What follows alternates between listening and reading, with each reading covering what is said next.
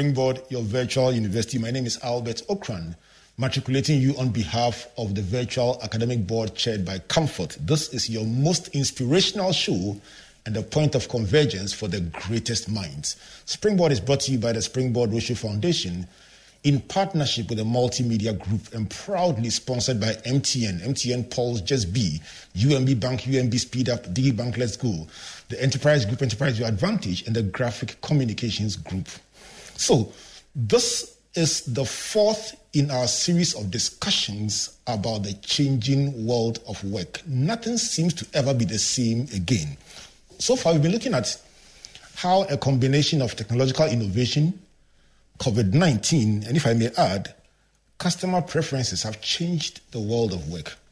We've looked at the overview of the workplace, the skills required, and last week, the Ghanaian situation based on a report by Jobberman Ghana.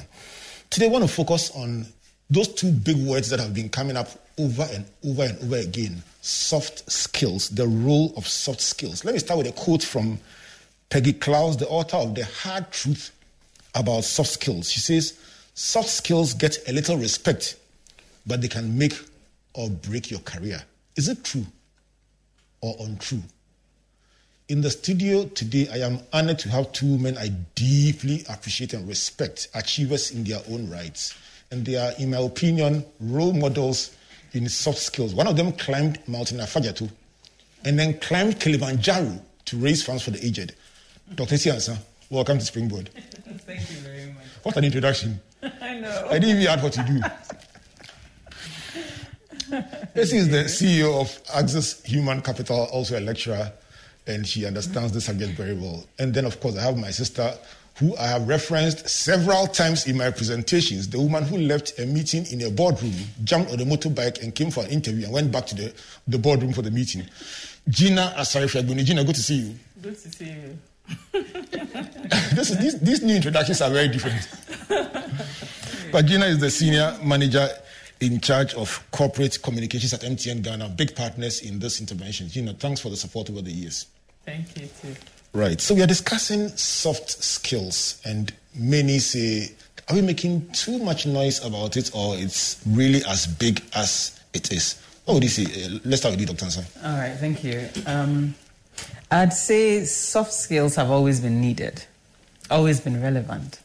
But two key factors for me that make it even more critical now one is diversity you know and so when you are working with people from diverse backgrounds people who may not even come from the same country as you cultural intelligence emotional intelligence being able to work with people and manage and leverage that diversity. Very, very critical. And so soft skills have always been relevant, but even more so in a context with that kind of diversity. And then also, you're working in complex situations. So, not just the people, but we're in a society now where we have wicked problems. Wicked problems are those problems that are hydra headed, they're all over the place. And so you need to learn to work with a lot of complexity.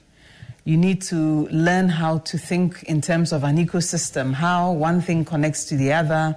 You're working in a virtual space where you can't see people, but you're engaging. So creativity becomes important, critical thinking becomes important, you know, and so the soft skills have always been relevant, but more so now, definitely. Which of them are key, mm. uh, depending, of course, on the job that you do? But Gina, mm-hmm. I was once interviewing the former CEO of Unilever Ghana, and she made a statement, and that's why uh, the, the light reference I made to our previous engagement was of significance, much more mm. than people think. She says, sometimes people are not able to make a migration between the top end of their role, where they have to do high end corporate stuff, and that part that involves getting into the market. She says there are times when I've been in a big meeting at the board level, and so that requires a certain kind of language, a certain kind of dressing. But when you're going to Makola, I don't go there with a suit. I, not, I need to change, put on a t-shirt, and then be able to mix with the woman, or they won't even talk to me. How important is it to be able to find that balance between the different extremes of your work. You do work that involves dealing with different stakeholders. How do these soft skills help us appreciate the different parts of our role? Dr. Ansah put it right when she talks about diversity. And uh, this is very important, as she rightly said, for the work that I do. When you are dealing with diverse people, like you said, diverse stakeholders, some of whom may be highly educated, some who may not, but you need all of them to be able to buy into whatever you want to communicate or sell to them. Now, one of the things that also helps you embrace the usage of soft skills, or one of the things that comes to play, is the constant dynamism of society. So, like you rightly said, things are changing every day, every time. Even your customers are changing. Management styles are changing. The people are, you are changing yourself. And we are talking about COVID. I mean, if someone had told me in January, for example, that we would be able to work from home for one full year, it's something that I never conceived. If anybody had prophesied or had forecasted or had said, Gina, can you imagine working from home for a year? So I think that the dynamism of our society, the changing trends, and the uncertainties of life, if I may put it that way, demands that you are able to adjust, think on your feet. And like you rightly said, you should be able to move from a space of going into a presentation where you meet people who are in the boardroom or in management meetings. And the next minute, be ready to go to Makola Market to do a community engagement. For the work I do, we travel across the country to little villages in the north, upper east, upper west, eastern region, because we consider everybody important to the business we do. So you really need to be able to display that agility, which is what is the inward now, being agile, someone who is able to, you are easily adaptable to things. So it's really an important discussion, and I'm happy that we are having this discussion today. Right. Doctor, let me talk about the tensions that arise from a person who says, at the time I was being interviewed, this aspect was not brought to my attention. I was told I was being hired as mm-hmm. a customer service executive or a marketing person, and then suddenly I'm having to do planning events, getting into my jeans, and then going to place. And it's it's really not what I interviewed for. Mm-hmm. And so you talk about agility being important, but there are tensions because people sometimes see if I had known this is what I was being hired for, I would have probably had a different conversation. But from the perspective of the employer, they're seeing that the changing world of work is placing demands on us that were not anticipated at the time we were being hired. What would you say to that? I'd say yes, the demands will shift the things that you have to do, but from an employer's point of view, it also tells me the value that you can add. If you're a straight jacket, one plug, I can only do X, and things are from changing. You know, from the employer's point of view. Okay. If I look at you as an employee and you can only do one thing, even when things are changing around you, that's your opportunity to demonstrate the value you can add to the organization. Um, let's say you're in a role that's customer service, dealing with people directly, and now we say, look, things have moved online. So I need you to pick up some tech skills and now do digital marketing. I need you to understand search engine optimization. I need you to, you know, understand social media. If, oh, this is not what I interviewed for, etc., that could cost you your job. If I have two of you, and I need to downsize for whatever reason. Financially, it's more prudent to do that. The person who adds more value beyond frontline, you know, service dealing with in-person customers, the person who can quickly switch to engaging online, etc., is the person I'm going to take. And the person who's able to roll up sleeves and say, okay, we need to do deliveries, and so jump in a car and then head out, etc. So this is a great opportunity to demonstrate the value you add by being agile. And as an employer, this is also a time to retool and also to help people to build new skills. It wouldn't be fair for me to say, well, things have changed. You don't have digital marketing skills, so goodbye. But it's important for me to say, you know this is where we're going. And so long as you want to come on this journey, here's the opportunity I'm giving you to now learn some new skills so you can add that value we're looking for. If you're not interested, we'll have to leave you behind and carry on. Right. So, so Gina, if, if I take what Dr. Ansah is saying, from where you sit as a head of a function, will it be a fair assumption to say that if for any reason I mean, if for any reason you had 40 people on a function and you honestly needed only 20, you will take those who can do more than the, the basic function and the determinant will be the soft skills and other skills that you can bring to the table. Is that a fair conclusion? I think it's a fair conclusion because as I thought about this uh, topic, one of the things that I thought about was that the display of soft skills is a summary of what do you remember the person doing best. And certainly it's not the use of a certificate or certainly it's not the hard things because if you all have degrees and you come together, the assumption is that you all have the same degrees.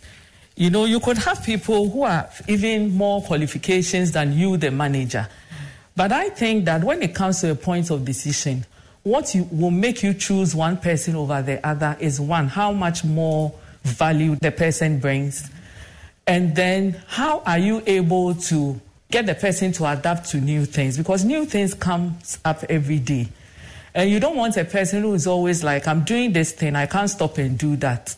You know, you need someone who can say, okay, I'm doing this, but this is also important. I can add this to what I'm doing.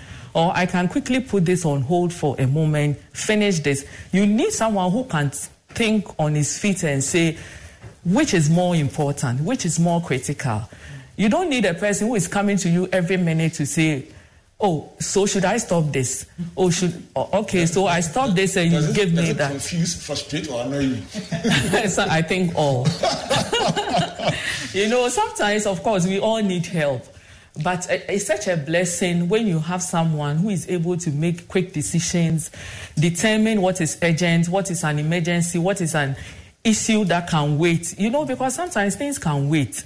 You have a deadline, but you know this person will need his speech or is maybe this deck will need it in maybe in two weeks' time. But the, the, deadline I gave you was for you to submit it today so that I have enough time to review and all that. So, I mean, in the business that we are in, you can wake up one morning planning to do three meetings and maybe four reviews. You wake up one morning, there's a headline that is negative or something that needs attention. Mm-hmm. You can't say that I plan to do this meeting and that meeting and to review this. And so you wait and finish it before you get onto it. Immediately, you need to jump to it and provide solutions, quickly address it, and move on to what you were doing. And this is the kind of thing I believe we are all talking about. I'm going to come to you, Gina, and I'm going to ask you which is your, your favorite of the top 10 skills that the World Economic Forum has put out in their 2020 report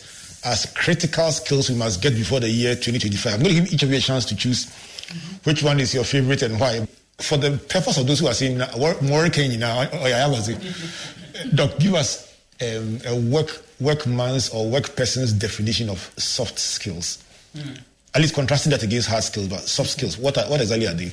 So soft skills, I'd say, uh, I don't want to use skills again, but let's say when we talk about hard skills, it's really heavily knowledge based and things you're able to do. Soft skills have a lot to do with your mindset and attitude, you know, and so your ability to engage people, engage in situations in a way that will deliver positive outcomes, you know, okay. so the way you think and the way you do your things. So it's not knowing, but how you do things. Okay, let how. me give you two working definitions and tell me which one you like the most. Okay. One says soft skills are non-technical skills that relate to how you work. They include how you interact with your colleagues, mm-hmm. how you solve problems, and how you manage your work. Mm-hmm. That's definition one. Mm-hmm. Definition two says soft skills are the skills that enable you to fit in the workplace. They include your personality, your attitude, your flexibility, your motivation, and your manners. Can I pick both? Oh. Why am I not surprised? because they, they, they, touch on the essentials. the essentials. The first one, the how, right? Not the what, the how. Okay. Yeah. So the hard skills are the what, then the soft skills are the how. Exactly. Okay, so let me give you the list. We've been working with this list quite a bit, mm-hmm. but let me give you the official list. They keep changing the list in every mm-hmm. report, but let's work with the current list.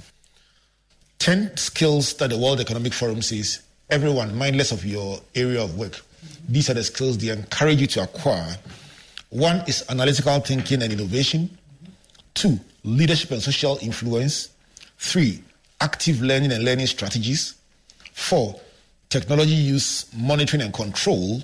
Five, complex problem solving. Six, technology design and programming. Seven, critical thinking and analysis. Eight, resilience, stress, tolerance, and flexibility. Nine, creativity, originality, and initiative. And 10, reasoning, problem solving, and ideation. Not in any particular order, these are the 10 that they recommend that everyone should get a hang of. Mm-hmm. Which one hits you the most whenever you look at this list? The last one. The reasoning, the problem solving, ideation. One of the things that frustrates me most is when I work with people who don't do the thinking. And so they'll do things because this is how I've seen it done, or this is how we've always done it. But I'm looking for people who can look at a situation and figure out in this context, we need to adjust, we need to shift, and be able to come up with new ideas. In the world we exist in now, you really, really need that. So being able to think through things. I mean, that list is difficult to pick from, honestly. I, I, can give you a chance to take a, your, your, second choice. I mean, after all, when you're choosing secondary school, they, they give you your first choice, second first choice, and second. Choice. So you let me give you leadership and social influence. So your first one is reasoning, problem solving, and ideation. And, ideation. Mm-hmm. and if you have to make a second choice, it will be leadership and social influence. Mm-hmm. Why? Um, leadership for me is everything. You know, your ability to lead by example and to mobilize people and actually achieve the shared goals. That's it, you know. But um, I would say I, I, picked the last one because we don't talk about it enough. You know, we don't we don't focus enough on your ability to reason. You know, if I need information from you, how you even present it. Bring me analytics so I can look and then with just one look I can tell the trends and everything. And so you need those skills Leadership is, for me, is a given. It's necessary. And leadership for me is not about a position. And so you might be an administrative assistant in an organization. Demonstrating leadership, demonstrating initiative is important. But beyond that, can you actually help us to solve problems? Can you think on your own, put a few things together, come up with new ideas and be able to have the courage to even suggest, oh, we've done this the same way and things are changing around us. I looked at our dashboard and here's the data I see. Can we do it differently? I suggest we pilot this. You know, those are the kinds of skills you're looking from people. and that's a demonstration of leadership. As somebody who manages a company that mm-hmm. recruits people, mm-hmm. do you look out for soft skills when you're hiring? Yes, we do. What what methodologies do you use? How do you how do you how do you tell somebody who's good from somebody who's not? Okay. I'm assuming that mm-hmm. two people have the same first class or second class upper or whatever, mm-hmm. or even some they have mm-hmm. a higher degree than another, mm-hmm. but they've been shortlisted. How do you use soft skills to determine this one will go to heaven, this one will go to hell? Those are my words. Let me give you two quick examples. One, we were hiring somebody who came in, we gave a laptop, we we're supposed to do an assessment she couldn't figure out how to get the laptop working because she wasn't used to. So it's on, but can't find my keys. She had an envelope with her. She did the assignment on the envelope. And later on, I mean, we found it funny. We had a good laugh with her. And then I asked why. She was like, Well, you asked me to get something done. It needed to get done. And I couldn't waste time. It was time bound, figuring out the, the computer, etc. And so here it is. And just for not being somebody who's giving up.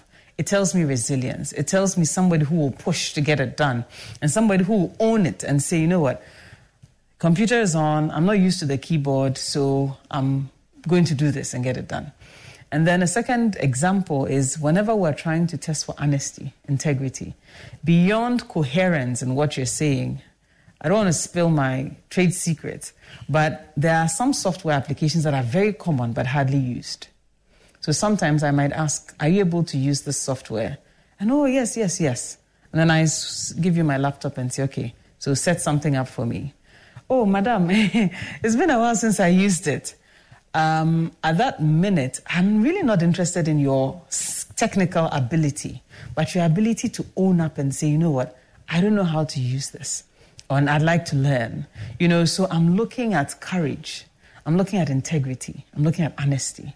You know, so there are many different ways of, you know, assessing soft skills in an interview. I mean, you've opened the Pandora's box, so I'm going to come to Gina, but let me stay here for one minute because you, you said you don't want to spill a trade secret, but you've spilled one already, so you might, as well, you might as well spill a second one just for the record. So, what do you do when you are asked a question that is very big in an interview and you don't know the answer? Mm-hmm. Because I mean, I remember somebody saying, "Oh Jesus, oh Jesus," and, and, and, and I, I, still laugh about it till today. What do you do when you honestly don't know the answer? What do you do? If you don't know the answer, first I'd say admit it Two, depending on the context and the nature of the question, if there's an adjunct answer, there's something that's related to the answer. If, for example, you ask me to explain why there was a financial crisis in 2008, and I'm not too sure what happened, etc., in my local context, I may tell you, well, I'm not too sure the origins, you know, in terms of the financial markets. However, in my community, this is how I saw it in crisis. the industry. Okay this is what I saw. Okay. And this, these are the trends that I saw emerging. It tells me, mm, this person may not have specific knowledge, but they can apply knowledge. You know, so if you don't know, say it, and where it's relevant, you know, make linkages to things that you know where you are comfortable and talk about it. Doc, it would seem that if you are the kind of person who just chewed your course outline, it would be difficult to succeed. Gina, you know, the, in, in, the corporate front, a multinational yeah. with such high standards like MTN, mm-hmm. these issues you're talking about, I mean, over depending on a course outline, chewing, and, and it would seem that if you found yourself in a, in a job working under Gina in corporate comms, it would be a struggle if you are not mm-hmm. adept at being agile, flexible, and being able to think on your feet. It would seem that it would be a struggle. Yes, there will be a struggle, and it will show, like she rightly said, because there will be situations that will come up where you have to instantly, you know, do the work, get it done, and there wouldn't be time for you to, you know, say you are going to check with someone, or you know, sometimes people can even allow other, others to start their work for them and all that. And even now, in the situation in which we find ourselves, like I'm saying, we've been working from home for a year you know, if your boss calls you or sends you a mail and says, I want this done in 30 minutes or an hour, I just want something very brief. You know, you can imagine if you are not up to the task, it will show. So it's really important. Um, constant learning is important. And where you can't, you know, you have no idea, you can't get it done, you, you need to be very honest and say, oh, yes, you gave me this task. Can you clarify? And you, you do it all the time. Can you clarify this? No, this aspect of the work, I, I, I'm not comfortable with it. Can you just explain how this can be done?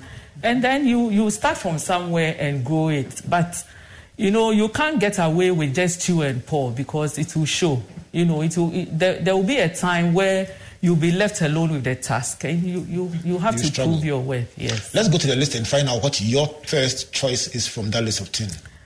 Um, along the same lines, I chose leadership and social influence first. As your first choice? As my first, and for similar reasons. I mean, I, I think leadership is everything. And self leadership, for that matter, is very important in this instance. So, how you are able to lead yourself, guide yourself, to be able to learn, grow quickly, you know, and also lead others, you know, because you, you have to be able to lead yourself to be able to lead others. And social influence, I mean, in the situation in which we find ourselves now, is even more important because you need to be able to impact the lives of others. You have to, as a leader, you'll be mentoring, you'll be doing coaching, you'll be teaching people, you'll be sharing ideas, sharing knowledge, also learning from people. So social influence, I see it as two ways. You will be influencing people, you'll also be influenced by other people. That having the right, you know, thinking to even determine what is good for you, what influence is positive and negative, is also part of that self leadership. Because sometimes I think that you know, people get influenced in wrong ways. You know, they see everybody doing the same thing and they also want to do it. They see people posting things and they can't make a decision between what is appropriate and what is inappropriate. The, people cannot determine where they are coming from, who they are. So, for example, you're a Christian, you're a corporate person, you're a mother, you are, you know, a church leader there's a limit to what you can do. Can a person's social media post give you an idea about where they stand in terms of their soft skills? Oh, definitely. Really? I mean, it does every time. And I don't know what Doc thinks, but I look at a lot of social media posts. and I'm making analysis all the time about who I think they are. You know, it's, it's more of a perception Trouble. thing. Because soft skill, soft skill is about behavior, like she said, attitude, like Doc said, it's your behavior and your attitude. So moving away from the paper, who do we see you to be? Mm.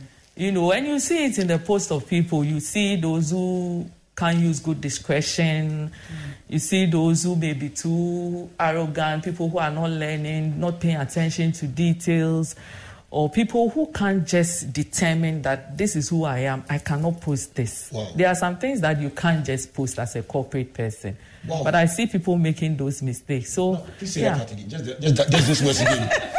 there are some just, things you just cannot you can't post. you can't just post. Yeah, I like because of, I like asking for example so doc is it because is of who that, you are where you work you know. Is so maybe doc, doc, doc no is a lecturer so no I, I believe she can say more. I think there are many no-go areas. If for example you work in um, let me use the your clients. People will go on there and bash clients um, and then go back and look for business you know, there are times when you're tempted to, you're frustrated because you got poor service, and so you go on there and you go and you write a lot. But these are the same people you're trying to help or you're trying to work with and work for. Okay. And so you have to be careful. Um, sometimes there might be some very, some, some issues that begin to throw the light away from you as a person and to your organization. And some people don't make that separation properly. And so if you're a brands manager for a company, what you are posting, even how you appear physically on there, you're representing the brand. Yes, it's your personal page. However, people look at that and they connect you straight to the brand you're representing. So, what is appropriate and inappropriate? And this is where companies are now um, finding it necessary to regulate or at least set guidelines to what you can put on social media, WhatsApp pages, you know, you have people who manage WhatsApp pages, and in the past, you wouldn't even think of this being part of policy. But now you need to shape, okay, whatever conversations happen here, if and when we need to pull from here, we will. You know, and these sure are new sure spaces. the higher you go, the less freedom you have yep. to post anything like. yep. All right, this is Springboard Virtual University. If you just joined us, this is a discussion about soft skills. And we've been having this conversation, myself and my friends, Dr. Esi and Mrs. Gina Asare Fiagbenu, helping us to understand how important these soft skills are and how important they have become, especially in the changing world of work. When we come back from this break, we'll find out how COVID has further made it even more essential. And I'm going to introduce a 15 year old genius who, by virtue of soft skills, has had a radical change in her career. And let's find out from a young person what are the things she's learning? And, and you're going to find it very interesting.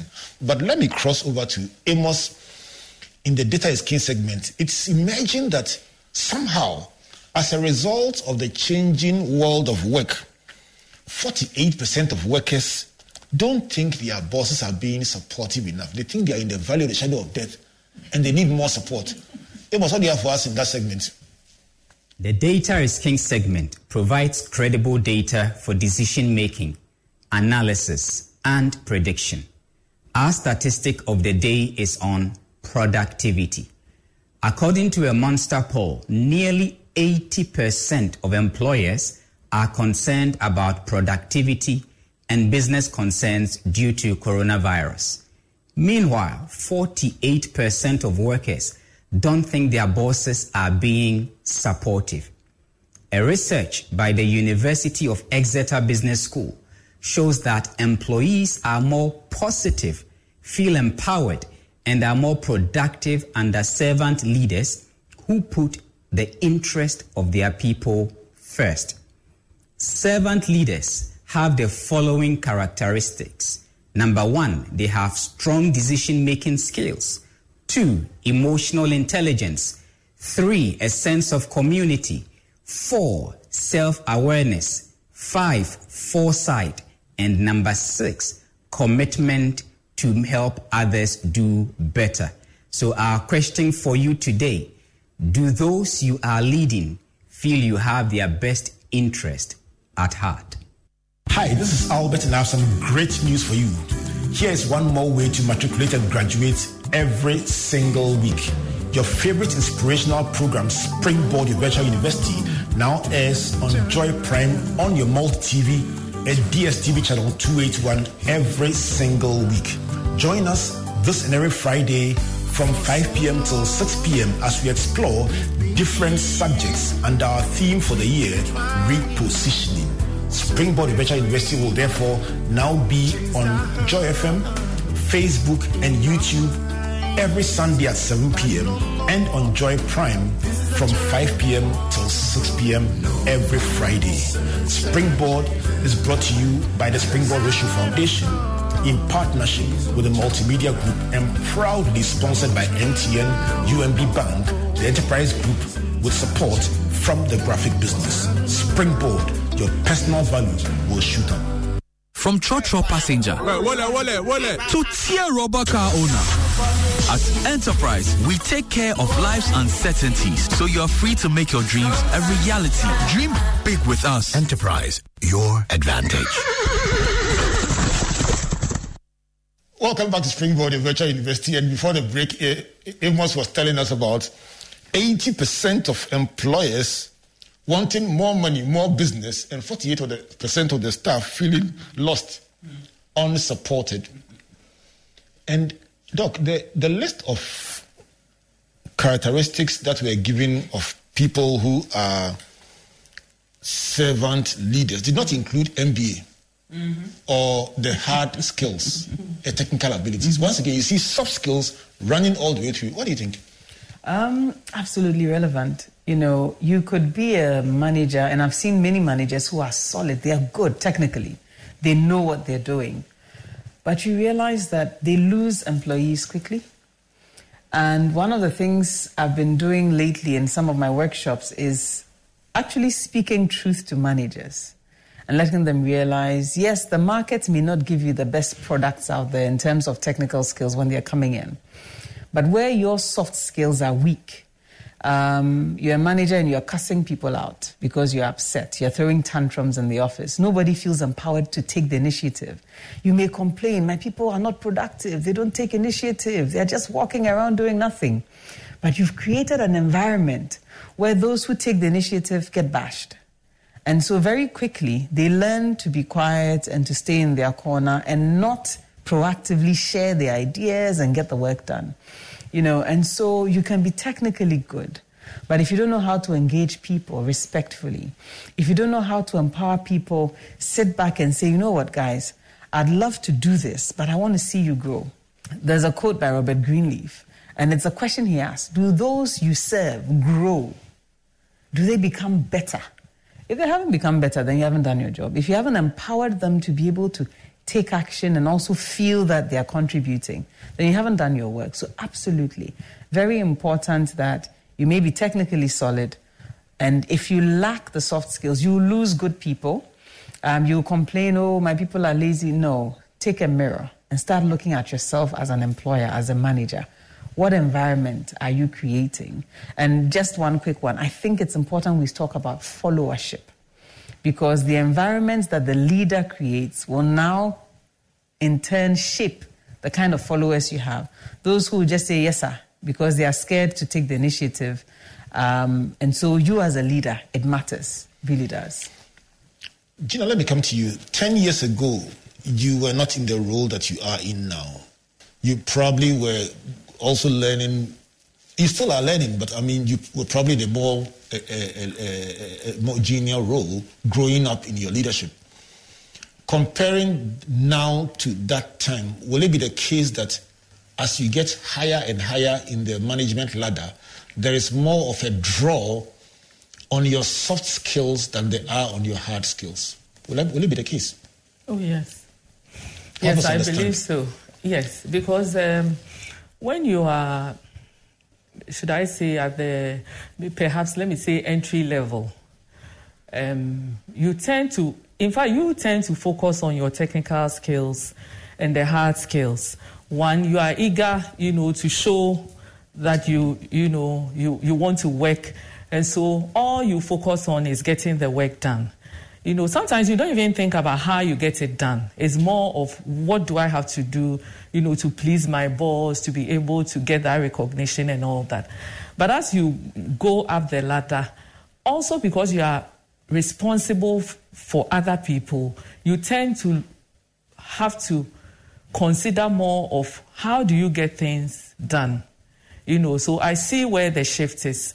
From the beginning, of course, you are just out of school, you are eager to work. You have to really build your competency. Would seem that at that point you're responsible for yourself and your outcomes. Yes. But so, as you go along, you know, sometimes you don't even want to help other people because Right. hey, you want to be the first to finish so that your boss will see that, you know, you finished. But when, when you, as you are getting more into the work, even before you even become a manager, I think the more responsibilities you are given, you tend to show more of the soft skills because then you realize that you can't do it all on your own. You need to collaborate with people.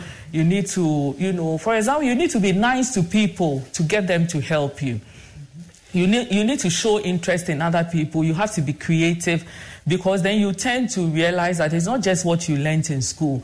The more you, you get, you are given more responsibilities. Let me put it this way because, you know, sometimes people are in a position where they can't grow vertically, but then you can grow horizontally, which is you may be at the same level. It may be a junior level, but you may be given more responsibilities. And I believe that at that point, you tend to have to use more of your soft skills to be able to get, you know, your goals achieved. Because you need other people. You have to communicate. For example, Let, you- let, me, let, me, let me ask you for a practical example without names or anything, but a practical example of how you can be solid on the hard skills, but the soft skills will let you down so badly and, and, and, and spoil your opportunities in the corporate front. Oh, yes. I mean, there, there are so many examples. So, for example, you can be a very good person technically. And I can give examples of sometimes when you have projects and you have a very good project manager who everybody knows technically can get the work done. So, you are given a job to manage this project. And we do that a lot in a lot of organizations. So, you serve on different, different committees. And you realize that some managers are very good technically, but their people skills are, are not the best. And sometimes it even deters people from serving on those committees. So there are instances where you know, there are conversations and people will say, I don't want to be on this committee because this person is just going to shout at me. You know, this person is just going to harass you. This person is not sensitive to people. You know, because although you want to get the work done, how you get it done is very important. People want you not, they don't want you to call them at 6 a.m., you know, and just give them pressure. You need to know, for example, if you have people in your team who have young children. For example, I have one of my team members. Anytime I call her, after five minutes, I, t- I start teasing her because I hear the children crying. And then I always say, as for these boys, anytime I call after five minutes, they will start crying. You know, you have to be sensitive to the fact that people are working from Is it, home. is, is it a sign of weakness to back down and, and then pay attention to the children of your employees on the Zoom call, etc., etc.? Is it a sign of strength or weakness? I think it's a sign of strength because that's the reality. People are working from home, and you, you have to put yourself in the shoes of people. And I think empathy is one of the things that a leader should have. Mm-hmm. You want to get the work done, but it doesn't mean that people have to die, you know, getting the work done. And so you have a deadline and you need that work done. But sometimes a little bit of encouragement helps people. So you are talking to the person, you can hear the baby crying. Sometimes it's just because the the, target, the target, when the baby is crying. Yes, and sometimes the, the child is crying because uh, perhaps they were playing with the mother's tablet. You called and she has to pick the phone, so the st- child starts crying.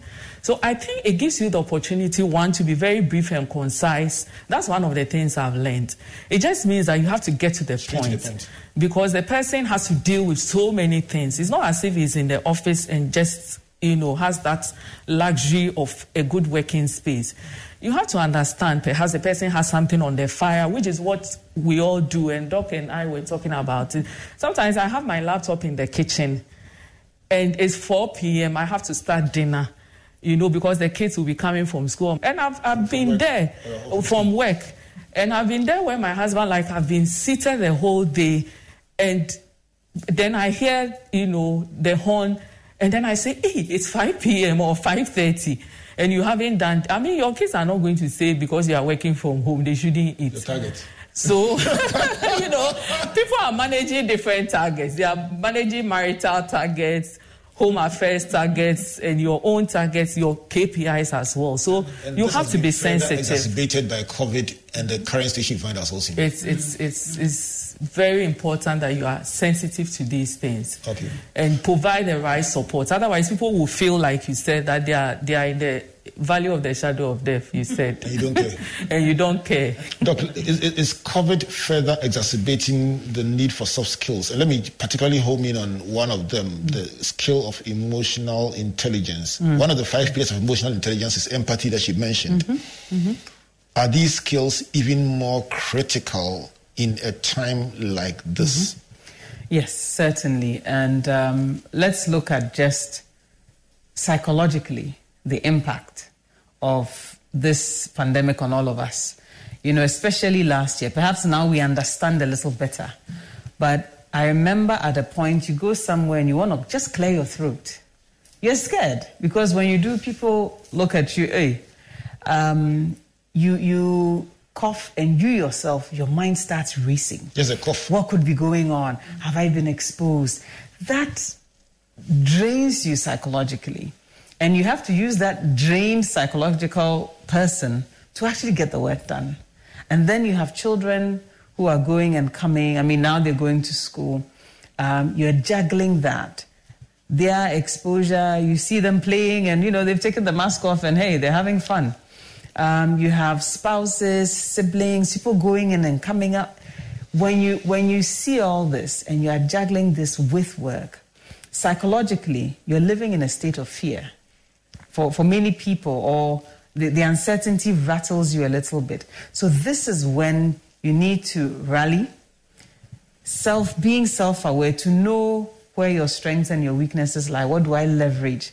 Um, empathy, being able to understand. You're dealing with an employee, you know, who is scared to come to work because somebody in their family was exposed. And this is where leaders need to learn to communicate.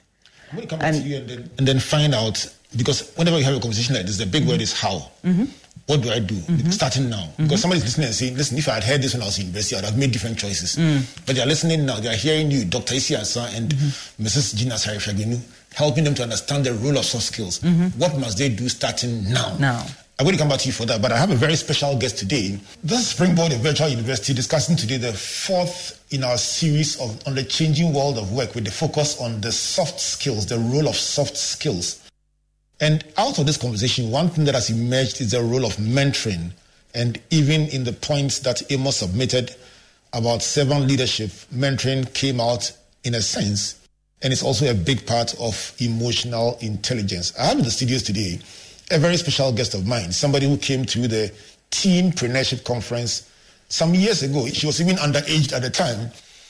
But here she is and doing amazing stuff. I'm going to tell you what she does very shortly, but let me allow her to introduce herself. Hello. Hi. Good to see you. Good to see you too. So introduce yourself for the benefit of our listeners and viewers. My name is Janelle A. Amfiagbenu. I am 15 years old and I'm a photojournalist.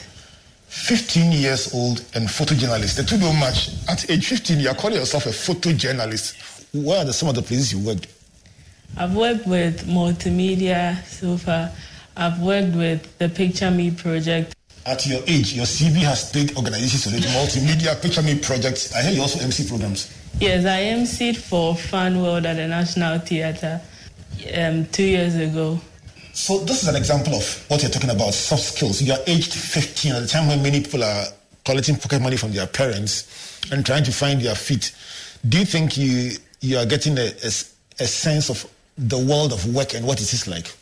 I feel like I've had a very great exposure at this age, and at age 15, I've worked at places where people who are even 35 and over haven't been yet. So I feel very great and amazing. Are you learning a lot? Yes, I have learned a lot. What about the challenges? Are you also sometimes exposed because you are so young and there are things you don't know and you wish you knew them earlier? Mm, No. You're cool. Yes. Right. Let's go back to teenpreneurship. Five years ago, you probably were 10 then. underage for the, for the, for it was a teenagers conference, 13 and above, but you came in at age 10. Did you learn something from there that is helping you today? Yes, I learned, I learned to be very confident because I was with people who were way older than me and I couldn't really relate to them properly, but at the end I made a few friends. Yeah. Slow start, but you picked up along the way. Yes. Let, let's project into the future. Maybe just the last one for you. Let's project into the future. So, is there anybody who's your role model in photojournalism? Anybody you admire? Anybody that you're looking at and you're like, yeah, that's it. That's it. That's a real deal. I admire um, Senior John Owisi Adadebo a lot because oh, yeah. we, we interviewed her before. Yeah. Amazing person. Being a woman and being a photojournalist capturing sport, I feel it's very amazing. And p- people haven't even thought of it yet, like other female photojournalists. So let me give you some some apobi. In our last week's discussion, Chris Diaba, who's an, a leadership coach, facilitator, and executive coach, said, going forward, the world of work is looking for not specialists, but specialized generalists. That means that don't just focus on one thing as what you do, but be able to do that one thing and then several other things. So you are doing photojournalism, and I see you are developing MCing and other skills. What other skills are you developing? I am trying to develop skills in being a homicide detective. So yeah. homicide detective, detective, you're also a photojournalist, and then you also are an MC. Yes. Okay, the good news for you is that you don't have to drop any of them. You can actually combine all of them and build a great career. Let's make a date. Let's let's lock it down. Three years from now, 2024, we'll bring you back into the studio and do an update for our viewers about how far you've gone and tell the world the story. Is that a deal? Yes. She's here with her camera, and, and it's just a, an amazing, amazing opportunity. And for those who are asking, did you hear Fiagbenu? Just to make it clear, it's Gina's daughter. And, and Gina, co- congratulations for, congratulations for giving her the opportunities, exposing her, and, and, and challenging her to be herself. Did you have challenges in determining or helping her to fashion out what to do? Did you, did you have challenges? Uh, yeah, sometimes you do sometimes because you know at her age sometimes you don't know how much you want to expose her. So like she rightly said it was through the photography that you know she met the ceo and he invited her to come. Now she's doing editing which she, she didn't talk about. Sometimes you know she will go to work and then they will tell her today you are you have to assist with production. So she has to travel with them to do recordings. And sometimes i'm a bit hesitant, myself and my husband, as to whether she's old enough, she's all by herself. Uh, when she had to go to multimedia, we're a bit skeptical, you know, how much of the exposure. Old people. You know, and wow. we're not sure, you know, because in the first place, she, she wasn't supposed to get in. So, like you rightly said, when she did teenpreneurship, it was for teenagers. She was young. She decided to go. This was for 18 year olds and above. But she said, no, she thinks she can do it. And I said, well, so you have to prove to them that you don't need your mother to tell them that you can do it, or you don't need your father. So can you call them? So we got the numbers for her. She did a call herself, and they asked her to do a stability statement. Then I said, okay, so can you write? She said, yes. Within a few minutes, she had written it. I looked at it. She sent it herself. She followed up. They set up an interview. And uh, I was there. She said, I've finished the interview. I said, How did she? She said, They did it virtually. Okay. She had to do a video interview. And then I got a call that she did so well, although she's 15. So we had to do some kind of undertaking to say that she's 15, but we still wanted to, to do it. And she got the opportunity and she did it. And she did some great pictures for the elections. So she was assigned to internal monitoring because she wasn't 18 Multimedia didn't want to expose her, which was very good. So they didn't assign her out of the office. She had to cover all the people doing the internal monitoring. And she got very great shots.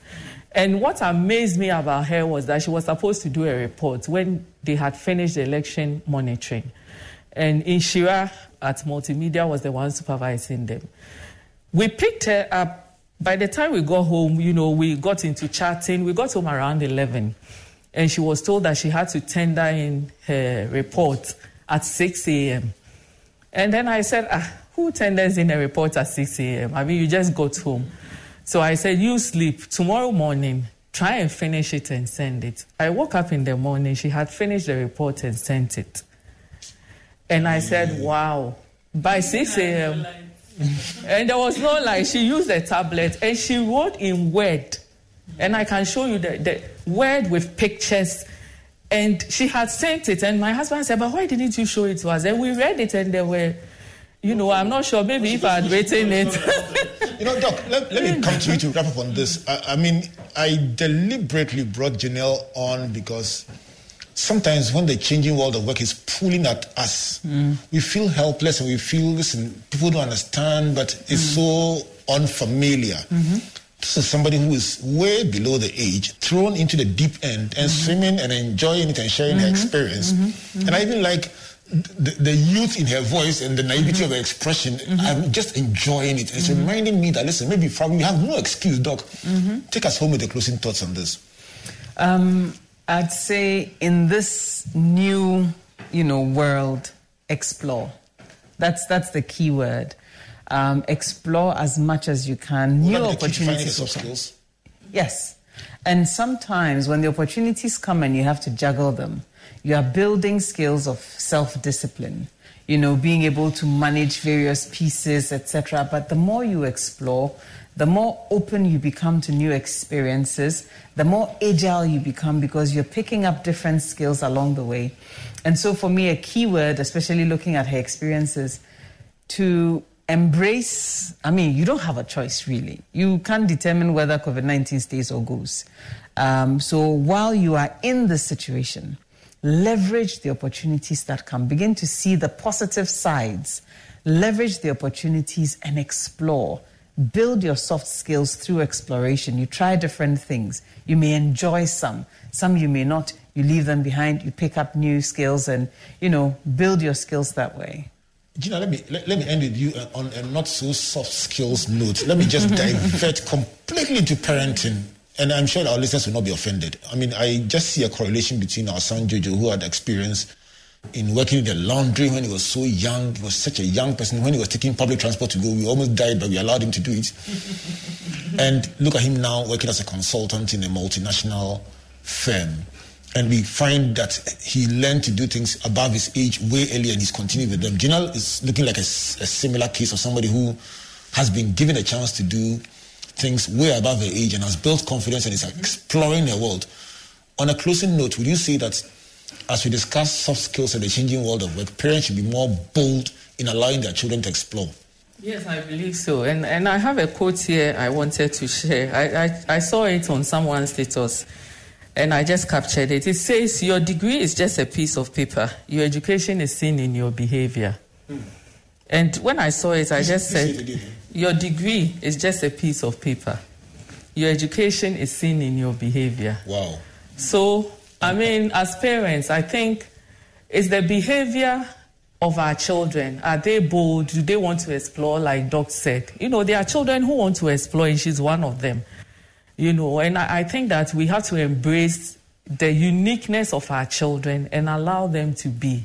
You know, so we haven't really thought about, oh, she, is she going to be a photographer in future? Well, if that's what she wants to be, fine if she wants to be a production person, if she wants to be an events person. Gone were the days when we were told you have to be a doctor, a lawyer, and all that.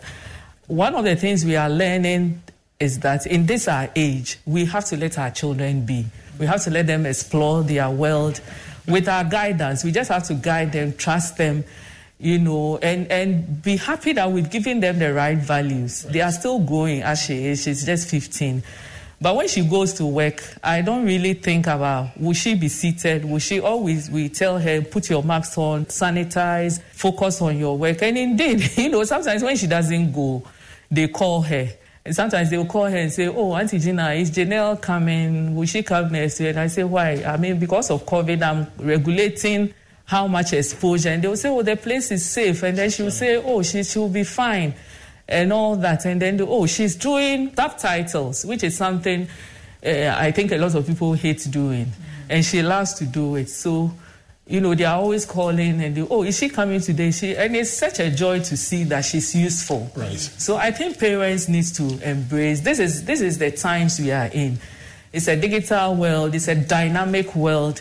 And we shouldn't think that our children will just be seated, waiting to sit in the classroom, learn, get a degree, you know, let them explore and let them be. The key word is explore and be. I want to say a big thank you to you, Dr. Esi Ansah, our inspiration for climbing Afadjato. We have not yet reached Kilimanjaro, but at least we've climbed Afadjato with your inspiration. Thank you for joining us on the Virtual University once again. Thank you. Thank you, Mrs. Gina Asare-Fiagbenu, for making it uh, to. This is your home, so anytime you come here, we feel very much that you are mm-hmm. at home. And thank you, Janelle, for your first time appearance. You have a date three years from now, mm-hmm. um, right on this platform, to remind the world that it's a story we are tracking. We are tracking a number of the teenpreneurship products, actually. Mm-hmm. So there's one that we are, track, we are tracking. The guy who said he will build an airline to challenge British Airways. Wow. We've tracked him. He's gone to United World College in Singapore. He's now in the US at Rochester University. We are tracking the story till he builds that airline. Wow. And it's amazing. BBC interviewed him when he came for teenpreneurship, and they, they, it was funny a guy who was at the time 10 years saying that he would build an airline called Orbit Airlines to challenge British Airways. He has a name He even had a name. wow. He's moved on from the airline, but the vision is still very big in his heart mm-hmm. to do something big, and we're just tracking. So your story is another one we are tracking. So next three years, we'll bring Janelle back to come and tell the world where you have reached, and I'm sure they will be very impressed. So this is Springboard Virtual University.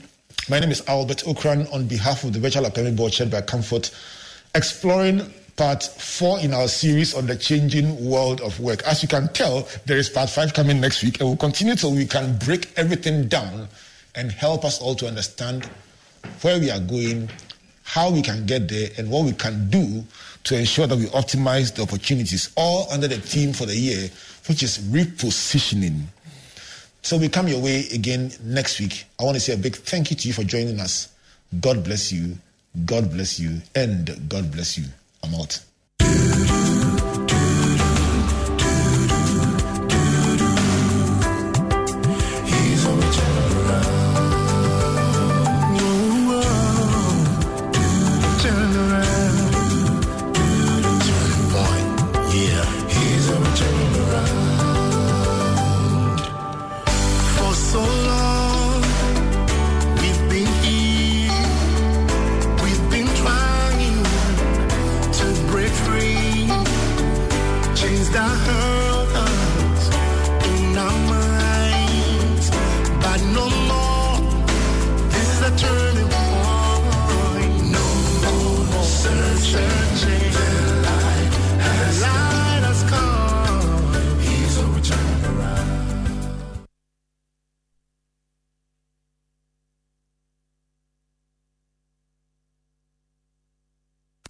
Joy 99.7 FM.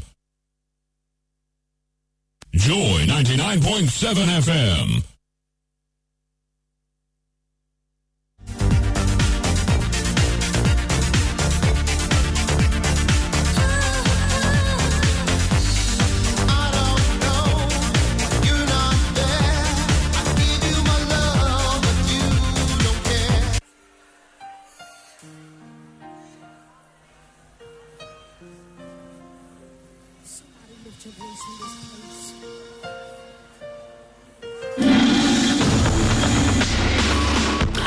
Updated on what our state as a nation is, followed closely by how much we hope to spend and on what as a country. I'm talking about the 2021 budget. Does it address your needs as a citizen? How about the taxes, the new and the revamped? Did you even understand it? Or are you one of those who say it is time to move beyond the GDP, nominal figures, and other economic jargons and tell you how exactly you stand to benefit from what was put out in this year's budget? It is time for you to be heard. Record a 30 second video asking your direct question about the budget and send it to me. It's via WhatsApp 054 010 9009. Join me and let's probe the president's representative at the Finance Ministry, Charles Adu Boahen, this Sunday at 8 p.m. on the Joy News channel, Joy 99.7 FM and a dozen affiliates across the country by joyonline.com. DSTV channel is 421, Go TV 144, and all our social